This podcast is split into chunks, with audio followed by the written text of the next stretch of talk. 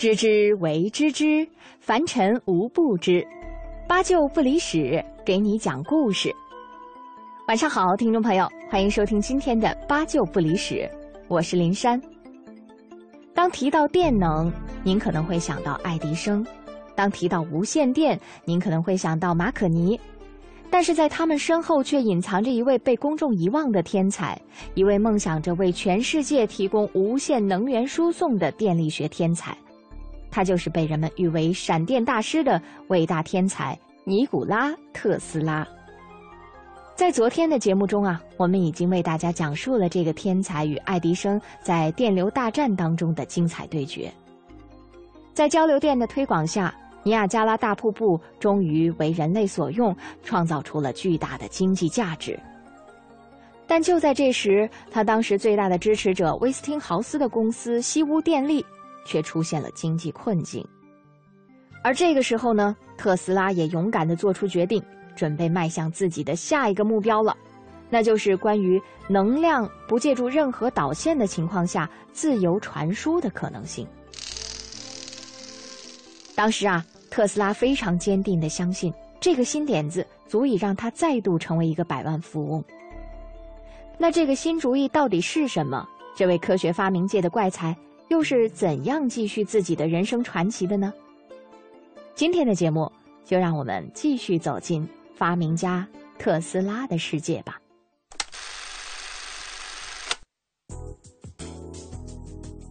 在威斯汀豪斯所在的西屋电力公司出现金融危机的时候，特斯拉意识到自己需要全新的转变了。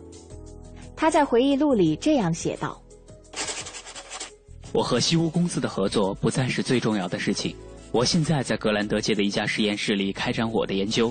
现在我对高频变电的设备非常感兴趣。”尼亚加拉水电站的成功。使特斯拉跻身于社会名流，大家都对这位用点力改变世界的神秘外国人充满了好奇。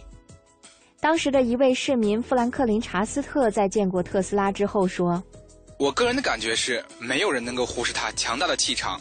他的外貌具有典型的斯拉夫人的特点，有着高而突出的颧骨，蓝色的眼睛，充满忧郁，却好像放射出火球一样。”特斯拉的侄孙威廉·特洛波说。他之所以会吸引人们的视线，是因为作为发明家，他的工作成果使人们切身地感受到生活的变化。当时每个晚上，特斯拉都会出现在市区内最棒的酒店德莫尼科里。他的装束绝对惹眼，通常是运动夹克配着白手套加圆顶窄边礼帽。他喜欢一边喝着威士忌，一边告诉身边的人。每天一杯酒，活到九十九。特斯拉呢，每天都会和政治家、百万富翁以及社会各界的名流同进同出。其实这也不难理解啊，因为对于这位发明家来说，虽然他不渴望物质生活的奢华，但不能否认的是，这里绝对是游说资金支持的绝佳场所啊。所以当时他的朋友们啊，都是纽约的一些精英。这里面就有拥有了曼哈顿一大部分的亿万级富翁约翰·雅克布·阿斯托，还有美国铁路大王，同样也是亿万级的富翁威廉 ·K· 范德比尔特，还有著名的作家马克·吐温。这位以幽默著称的著名作家是这样形容特斯拉的发明的：他说，我看到了特斯拉先生刚刚获得专利的有趣现象，这真是革命性的发明。当时特斯拉还有一位亲密的好朋友是罗伯特·哈德伍德·约翰逊，他是著名的刊物《世界》杂志的编辑。不过呀，约翰逊的妻子却陷入了对于特斯拉深切的爱恋之中。他还曾经写信给特斯拉，非常深情地说：“亲爱的 Nick，请离开那些百万富翁吧，从一个仰慕你到满心疲惫的人那里享受一下凡人的乐趣吧。”事实上，这位闻名世界的发明家也是当时纽约城里最炙手可热的单身汉，但是他终身未婚。对于这件事儿，他的侄孙认为他未婚的原因也许并不是对异性不感兴趣，正相反，他太有魅力了，当然也就吸引过很多女性。曾经有很多女性走入过特斯拉的生活，比如说漂亮而富有的交际花弗洛纳道吉，甚至还有著名的法国影星莎拉伯纳哈德。但是啊，在这些浪漫过后，特斯拉最钟情的竟然还是他的发明。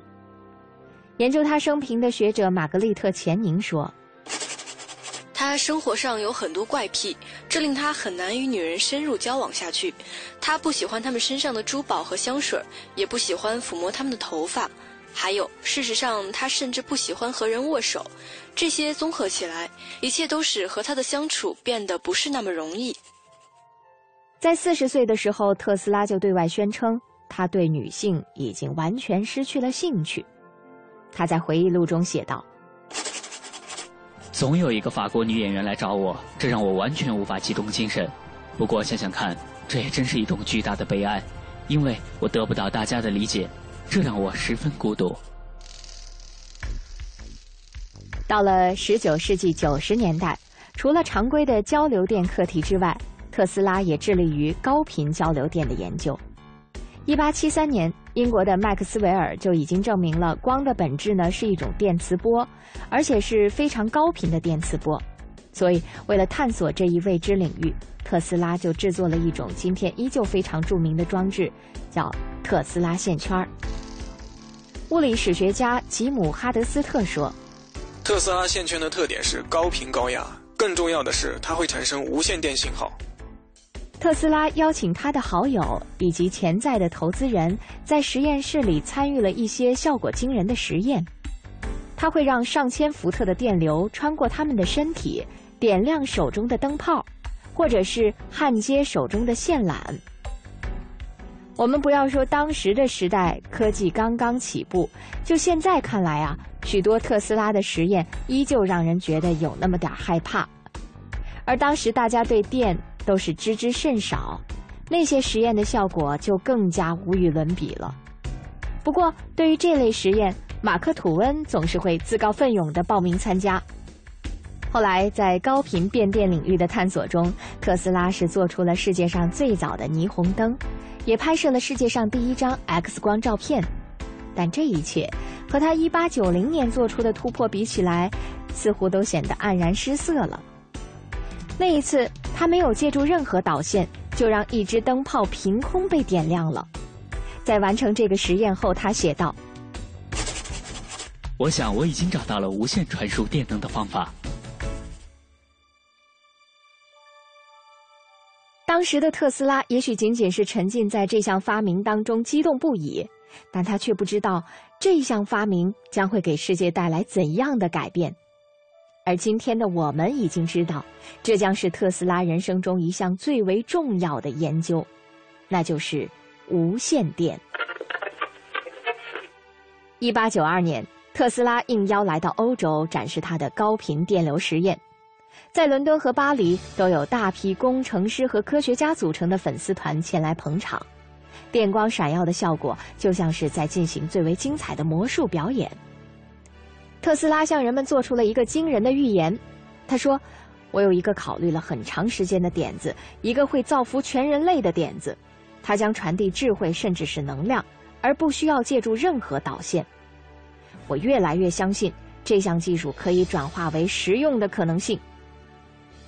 从某种意义上来说，无线电的时代就要真正开始了。”一八八八年。德国物理学家赫兹发现，高频电流会发射出无线电波，但是要用它们来组织有效的信号传输系统，还需要革命性的想象力。赫兹制作了第一套无线电发射和接收装置，他已经展示了无线电信号可以从发射端传递到接收端，而不需要借助任何导线。同一时间，在英国。特斯拉和放射性物质的发现者威廉·克鲁克斯爵士走到了一起。克鲁克斯是一位神秘主义者，他相信人类能有超越心灵的感应，只要他们的高频脑波达到共振就可以。特斯拉本来对此一直表示怀疑，但是有一天晚上，他经历了一次强烈而清晰的幻象。在这个幻象中啊，他看到了无数的天使腾云而来，他们其中的一个慢慢变成了自己母亲的形象。就在那一瞬间，一股无法用语言描述的感觉贯穿了特斯拉全身。他强烈的意识到，他的母亲去世了。然而后来，事实居然真的验证了这件事。于是特斯拉终于相信，在那一刻，他和母亲之间的脑波达到了共振，于是他们的意识也达到了连通的状态。他的这种认识和体验，也在之后引领了他走上一项革命性的发明。谁在说心事越说越孤单？有谁的工作越做越迷惘？忘了回家那个方向依然明亮。不再追求中受伤，就是带上悲伤或追赶。让久违的笑容笑得太勉强，是什么不容许无法走得太慢？有些情怀不断被时代替换，一个梦，一把汗，不够忙就被遗忘。把汗水都擦干，擦不干心中的风浪，又怎能静静躺一躺？该怎办？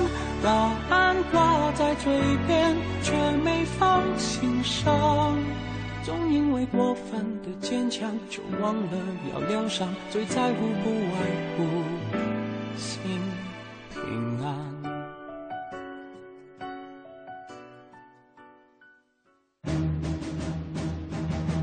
知识不一定非得道貌岸然，有些知识可以扩大您的视野，充实甚至颠覆您对过去的认知。如果有人力排众议的捡起历史的意识，你可能会看到一个更完整的历史。五花八门的故事，让旧知与新知水乳交融。知之不知之，凡尘无不知。想全方位了解历史，关注八九不离十。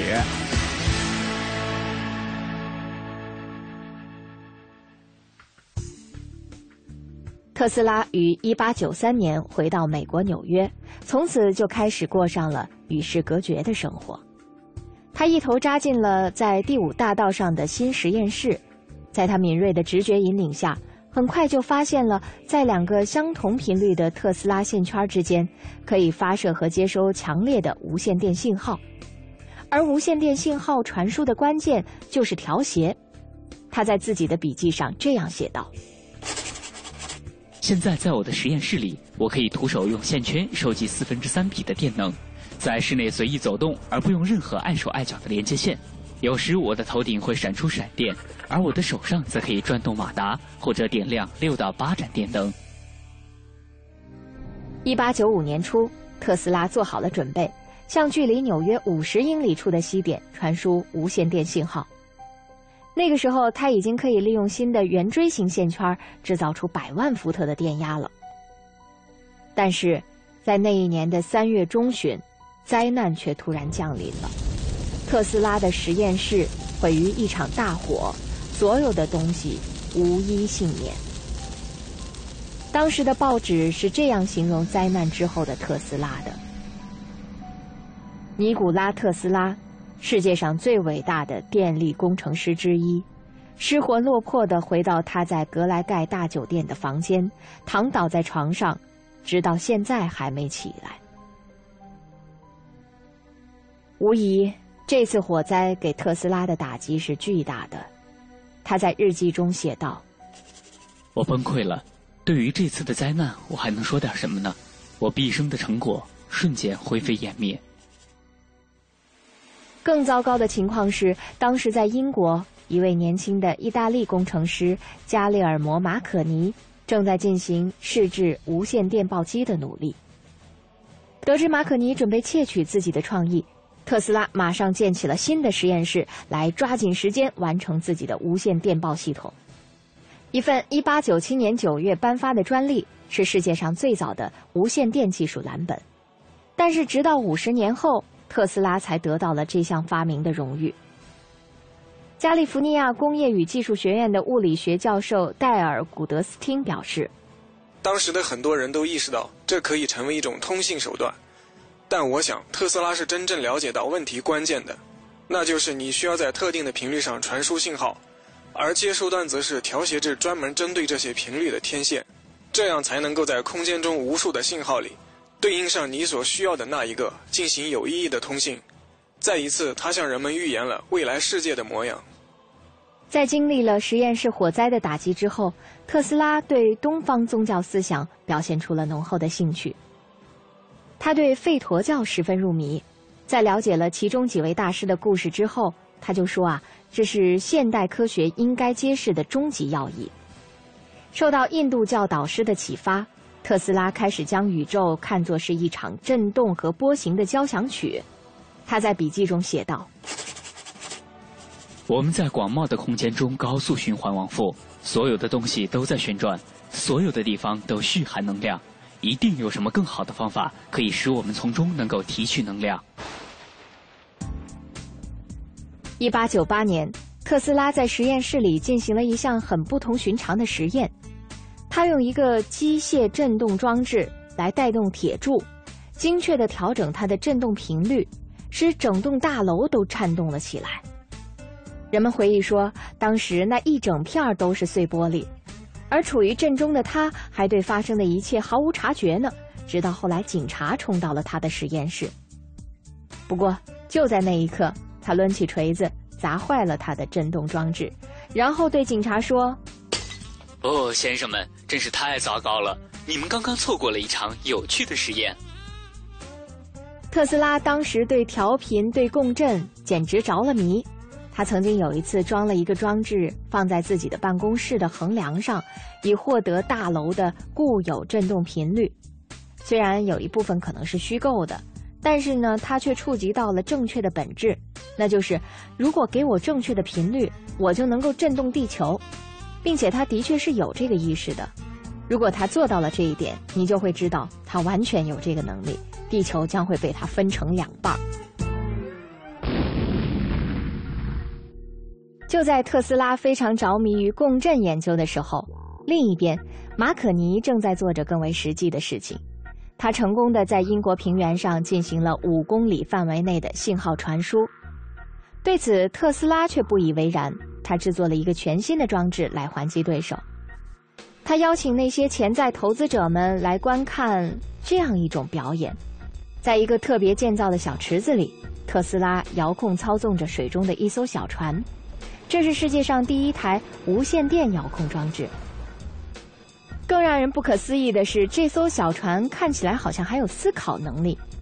有人问：“六十四的三次方是多少呢？”这架小船就以四次闪光作为回应。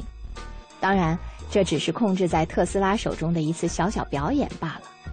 但是当时的观众却被完全震惊了，他们还要求特斯拉掀开顶盖，以证明里面的确没有人呢。《电力工业》这本书的作者兰德说：“特斯拉在1898年做出了他的遥控小船，并且申请了专利。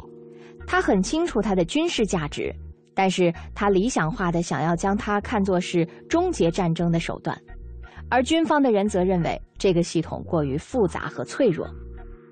不过呢，也并不是所有人都不认可特斯拉的这次发明。在这次展示之后，马克·吐温从奥地利来信。”信中这样写道：“亲爱的特斯拉，你在奥地利和英国取得的专利，就是那种被你设计用来永远消除战争的恐怖力。你是否已经掌握了？如果是，你可以考虑将它标个价卖给我。你最真挚的朋友，马克·吐温。虽然我们不太清楚马克·吐温的话是不是出于一种安慰的目的，但是我想应该已经给了特斯拉非常大的安慰和鼓励了。”特斯拉在日记中写道：“我不希望后人是因为一种巨大的毁坏性力量而记住我的，我希望能够做战争的终结者，那才是对我的最高赞赏。”一八九九年的夏天，特斯拉来到科罗拉多州的科泉市，展开了他的一系列秘密实验。他告诉好奇的当地记者说，他将在1900年从美国的匹克山向巴黎世博会发送电报。但是他真实的计划其实更有野心。他在笔记中这样写道：“我现在确信，只需要不麻烦的步骤，就可以通过大气层传输电信号。”特斯拉在市郊搭建了一栋平顶房作为实验室。一句来自但丁《神曲》中的引言挂在这个奇怪木屋的门口：“进入此门者，请放弃所有希望。”实验室建造期间，特斯拉开始研究闪电。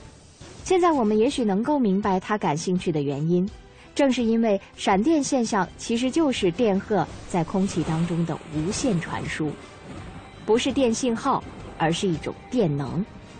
强大的电能从一个地方传输到另一个地方，而空气分子本身就被高电压离子化，成为了等离子体，因此在某个瞬间成为导体，就像一段导线那样传送电能，而这也正是特斯拉最感兴趣的。因此，他对闪电产生兴趣似乎也是一种自然而然的事情了。在这个实验室里。特斯拉开始建造有史以来最大的特斯拉线圈他称之为巨型放电器。一架一百四十五英尺的天线高耸过屋顶，顶端是一个铜箔圆球。实际上，这整个建筑啊，就是一个人造闪电装置。一天深夜，特斯拉开始了他的实验。他的一位助手合上电闸。线圈制造出了巨大的闪电，在房间里横冲直撞，放电的巨大声响震耳欲聋。屋顶外，天线顶端的圆球也放射出了一百多英尺长的人造闪电，整个小镇雷声滚滚，方圆二十里以内都能听见。突然，闪电停止了，整个科泉市都陷入了黑暗。原来啊，是因为实验导致了当地的发电站。起火燃烧，可是小镇的居民们不干了，他们非常愤怒，并且对这个神秘的陌生人充满了恐惧。但是特斯拉却依旧把他的实验持续了六个多月。又是一天深夜，发生了一件不寻常的事儿。特斯拉注意到他的仪器接收到了一段重复并且有规律的信号，他有些吃惊。因为他怀疑这可能是来自外太空的讯号。在一封写给美国红十字会的信中，他这样写道：“朋友，我相信我收到了来自另外一个世界的讯息，内容是一、二、三。”不过，媒体们看到这封信之后却乐了，集体拿特斯拉开涮。科罗拉多报当时是这样报道的。如果真的如特斯拉所说，这神秘的一二三是来自火星，那他们一定是对科学士情有独钟。要知道，发明界有一个不成文的规定，那就是如果你决定要讲个故事，那就要长得好听点儿，至少还能让人们开心一下。好的，听众朋友，您正在收听的是《八九不离十》，一段好听的歌曲之后，精彩继续。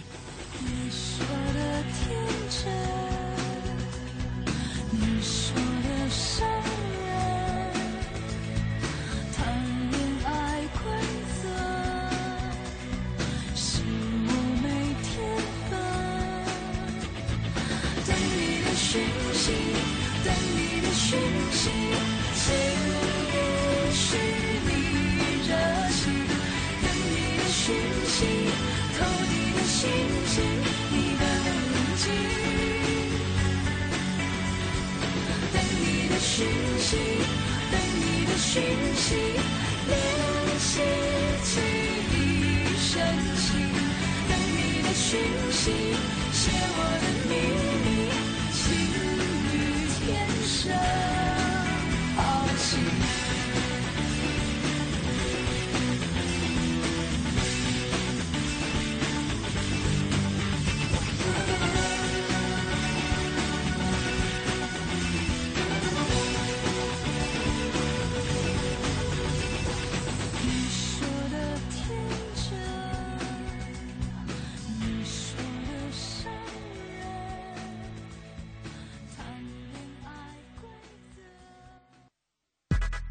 凡尘工作室开通微博了，不但可以和节目组及时互动，还能提前看到节目预告呢。哦，真的吗？快告诉我怎么搜。嘘，我只告诉你一个人，听好了。拒绝复杂搜索，不用思考揣测。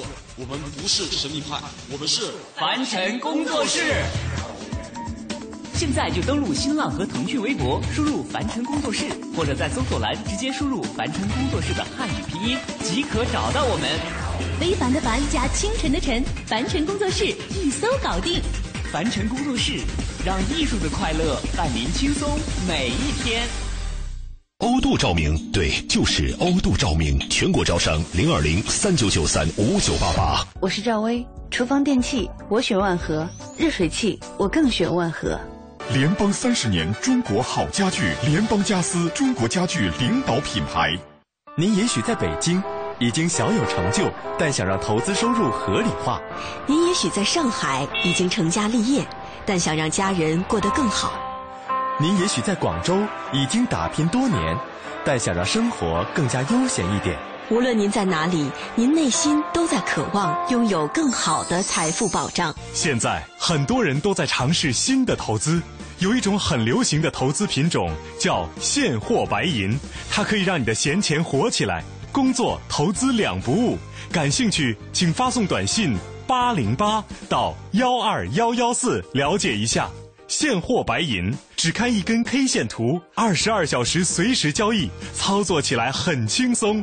请发送短信八零八到幺二幺幺四，免费开户做白银。发送八零八到幺二幺幺四做白银，帮您梦想成真。投资风险需谨慎。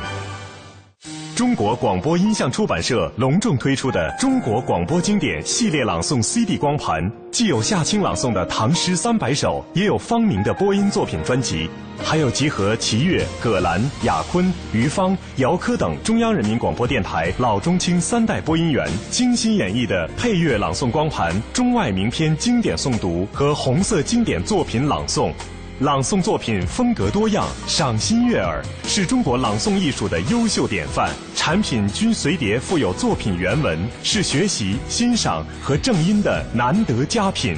欢迎登录中国广播网查询，咨询电话：零幺零八六零九二五幺幺，零幺零八六零九二五幺幺。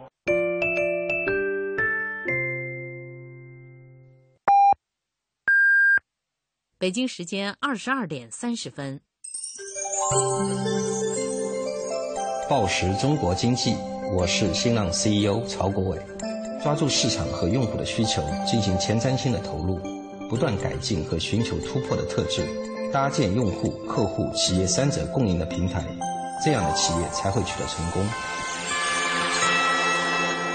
报时中国经济。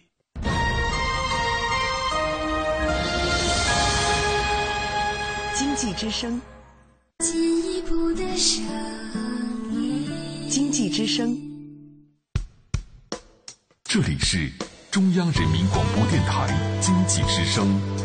每当夜晚来临的时候，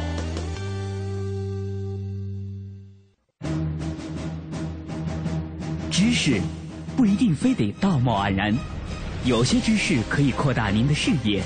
充实甚至颠覆您对过去的认知。如果有人力排众议的捡起历史的意识，你可能会看到一个更完整的历史。五花八门的故事，让旧知与新知水乳交融。知之不知之，凡尘无不知。想全方位了解历史，关注八九不离十。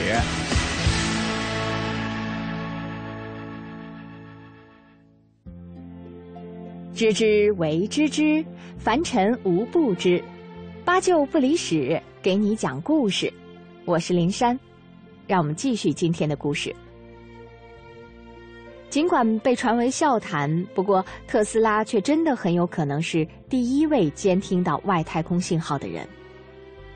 马里兰州立大学的物理学教授丹尼斯说：“我相信特斯拉接收到了这些信号。”因为我们今天通过射电望远镜一样也接收到了这样的信号，事实上，今天的射电望远镜就是为了做这件事儿的，就是要从太空中搜集无线电报，但它们不是来自于外星文明，而是太阳和其他恒星。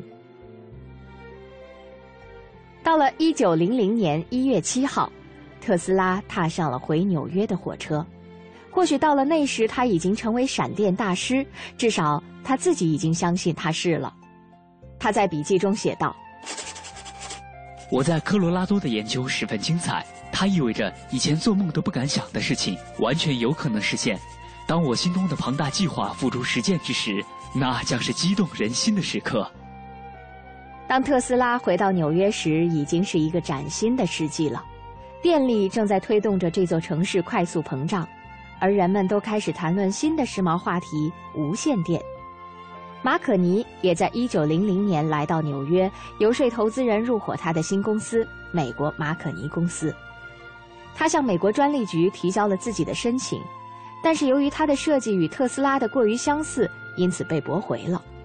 对于当时的马可尼来说，事情已经非常清楚了。当然，对于当时其他的竞争者来说也是一样，那就是特斯拉的系统是完善的、强劲的、可操作的。无线电通信系统。这时，自信的特斯拉住进了沃福德阿斯托酒店，在《世纪》杂志上写了一篇轰动性的文章。首先，让我们自问：是什么力量在驱动万物运转？只有一个来源——我们的太阳。在这篇充满细节的关于未来的预言中，他描述了一种用天线接收太阳能的手段。并说，未来的人们能够通过电能控制天气变化，而且啊，他认为机器将会消灭战争，而所有的国家将被纳入到一个全球广播系统。当无线电系统被足够普及的时候，地球将成为一个智慧集合体，能对其中的所有部分做出回应。当然，这篇文章也说明，他已经不再是考虑琐碎的问题，而是以全球观在考虑人类的未来了。试想一下，如果特斯拉所构想的这一切都能够实现，那真是太美好了。而其中关于全球通信网络的设想，也吸引了金融巨头摩根的注意。他给特斯拉注资十五万美元，让他建设全球通信中心。但特斯拉真正的目的却是进行工业级的无线输电实验。他选择向投资人暂时隐藏了自己的真实想法。一九零零年夏天，特斯拉来到纽约郊外的长岛，开始实施他的沃登克里夫巨塔计划。这是一座由巨大的木结构制作而成的大约六十多米高的巨塔，塔旁边的建筑物也根据传输电能的要求秘密修剪好了。那种级别的工程接受越洋的无线电信号，当然是毫无问题的。但特斯拉继续的却是他的无线输电实验。每到夜晚，巨塔顶端就会放射出电光噪音，影响着整个地区。而另一边，在一九零一年的十二月八号，马可尼更进了一步，他成功发送了著名的越洋电报，内容呢是字母 S。当然，特斯拉对此不以为然了，他说。啊，马可尼确实是个不错的小伙子，让他继续吧。反正他已经盗用了我十七项专利了。事实上，对于马可尼来说，他不能逃脱的污点就是，他实际上使用的是特斯拉的系统来做自己的无线电报实验，并且还口口声声说这一切都是自己的原创。虽然马可尼是盗用了特斯拉的成果才完成实验，但是从实际成果来看。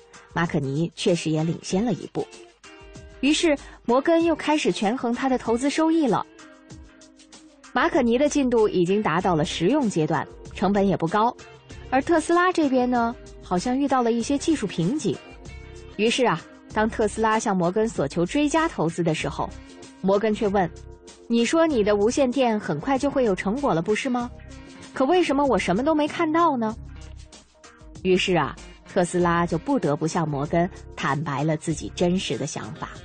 啊，我正在努力，并且我一定会达到的，摩根先生。不单单是无线电通讯那么简单，而是全球范围内的无线输电系统。